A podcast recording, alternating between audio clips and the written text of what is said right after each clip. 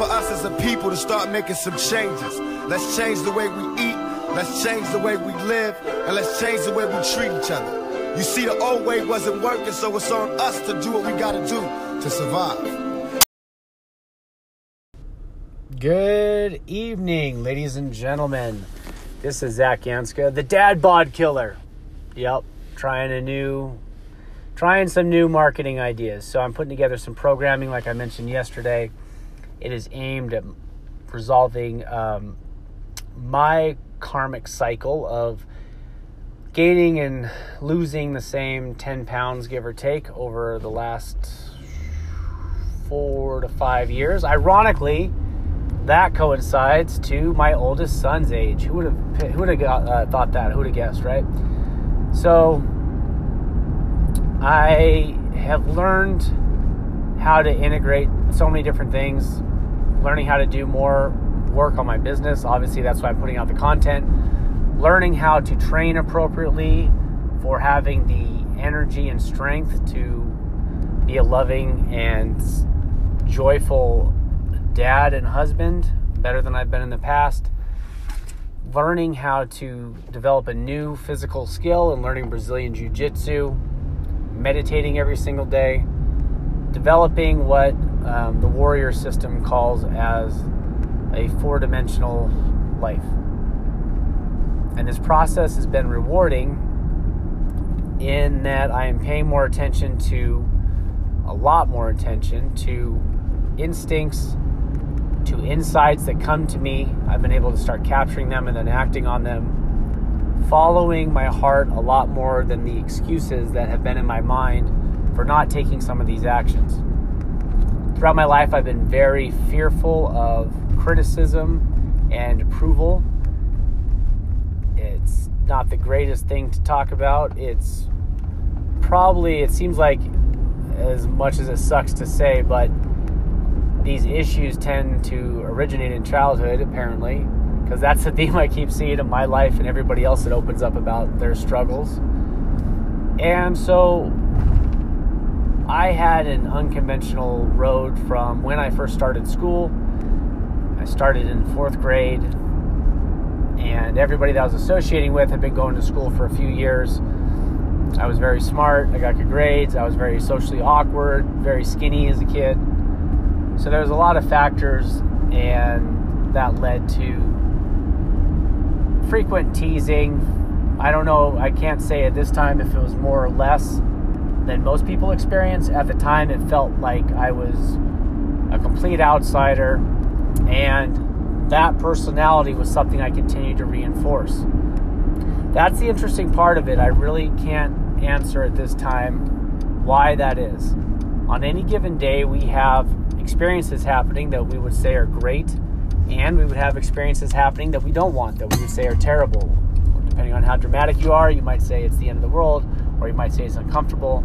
But the point is, is on every given day, great things are happening, things we don't want to happen are happening, and why we as individuals choose to focus on what mostly on the positives and use that as our frame of reference, create the context of life using those facts and those experiences, or whether we choose to use the experiences and facts that we don't want. It's a fascinating topic. It goes back to the concept of depression, which I started to experience at a young age, around the age of 13, when I went into middle school, and I just hated myself completely, didn't want to go to school, was miserable, would think about suicide sometimes never had a plan, never just fleeting flashes in my head when I was just completely depressed.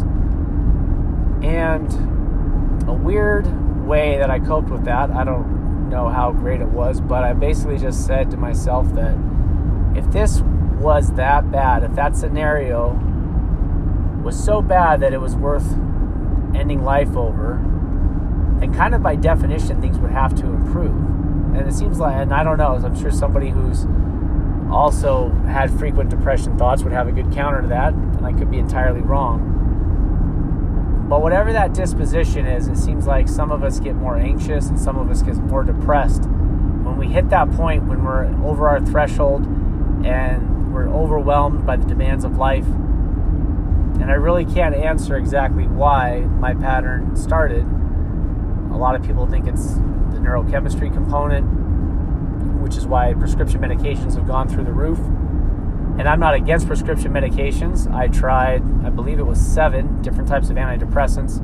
I ended up on a cocktail of several antidepressants, lithium, uh, anti-mania drug called Zyprexa. Basically, I didn't respond the quote unquote right way to the fucking pills, so therefore, I eventually was given the label of bipolar because I'd also feel manic on periods of time. And not shockingly to me now, and this is why I have this belief, when I dropped 40 to 50 pounds, when I got all the junk food out of my life, when I dropped all the prescription medications, I started to feel great.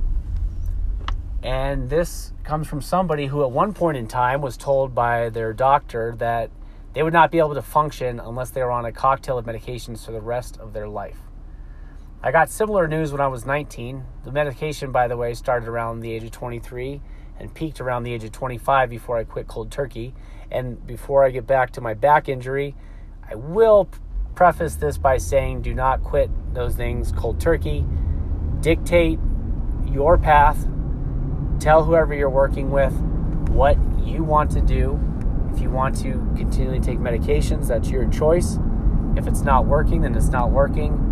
Come up with a plan. Try these other avenues that myself and other people have used to get off of them. Make a plan with the doctor to wean yourself off. If your person refuses or is going to give you a bunch of shit about it, well, again, you are your own self advocate. You are the person that's going to voice for your future and your health and then it's on you to find somebody else that will be willing to work with you through this process. So, back to the back injury, back to the back. Sounds funny. I herniated a disc at the age of 19. I was lifting improperly for a couple years, trying to go too heavy. My coach was not the best at biomechanics, so we were trying to deadlift and clean a lot, and the cleans were messing my back up. And eventually got so bad that when I was 19, I was running with the other pitchers because I was playing junior college baseball at the time. And my leg, my right leg, would keep going numb after practice. And it got to be worse and worse. And finally, I had to just concede that I needed help. I went in, I got an MRI, and sure enough, I'd herniated my L2 disc. And this doctor who was reading the report, uh, the not a report, what the hell's the name for it? Is it a report?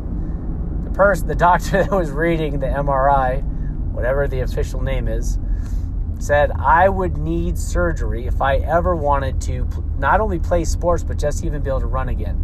This triggered the absolute fuck out of me at the time. I was 19, I was super pissed. And somebody would tell a 19 year old cut themselves open. And I think that belief goes even further back because when I was a child, I was getting strep throat very often. And it's funny, my parents don't remember this story, but I do. Um, but I was told by a doctor at the time, my parents were told that if I got another instance of a similar sickness, they're going to remove my tonsils. And my mom started to test different things. They removed dairy, and I cleared up. I started having goat dairy. Everything was fine, goat milk, and all that good stuff.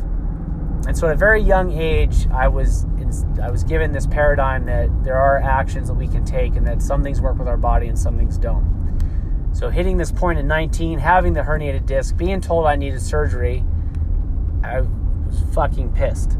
And the reason I was, in my head, if I was going to get surgery, I would need rehabilitation afterward. I would need a rehab process. So why in the hell wouldn't I try that process first and see if it would be good enough to play baseball or if it would just be good enough to live life? It didn't make sense to me to immediately jump to surgery. And that's what I did. I learned to deadlift properly. I learned to do yoga. It seems like a weird combination, but it's not. And over time, I did strengthen my back. Now, I was still a dumbass male who was trying to prove himself in the weight room by getting stronger and, you know, being one of the strongest in there. When it turns out that if you go to the right gyms, a 400 pound deadlift is not going to impress anybody. Like when I coached at American Iron for several years, and you have absolute beasts in there who are, you know, deadlifting eight to 900 pounds, squatting 800 pounds, bench pressing multiple hundred pounds, totaling 2,000 pounds in powerlifting meets. Yeah, that environment, you got to start coming up with a new identity because you're not going to be the powerlifter if you're built like me and if you're as strong as me or as weak as me as I'm sure they saw me. So, leading all this to my point today, which is that we have to be our own advocates for our health and happiness. We can't give that to anybody else. Our loved ones, we may have a couple loved ones, a family member, spouse. We may be lucky with, you know, more than a handful if we're in a really close community or family. But overall, we are going to be the most invested in attaining our best solutions for our health problems. So, looking around, look at a problem that you've been experiencing and ask yourself what is an action that you can take rather than looking for a cure outside of yourself. What is a potential behavior that's linked up to that, whether it's being overweight, overweight, oh wait, I don't know what that is, being overweight, being out of shape, being tired all the time, eating foods that didn't exist 100 years ago that you're pretty sure aren't healthy, but that you're relying on for energy and coping, making your brain and your body just get through the day? Where in those areas could you start taking an action today? Because once we get in that mindset, then we are empowering ourselves to take the actions needed to change the habits. And I've yet, in all my years of doing this, whether it's in recovery communities or coaching, or my friends and family, I've yet to see an instance where somebody commits, takes decisive action, and does not improve. It might not heal everything, it might not cure everything, but I've yet to see improvement not occur. So keep that in mind. I hope you gained something from today. Again, this is Zach Ganska, the dad bod killer. I got to work on these intros. I got to work on all these skills. My list of things to work on is endless, but we don't need to touch on that right now. Go make a great night. Go make a great day wherever you're at when you're listening to this. And we will talk tomorrow. Peace.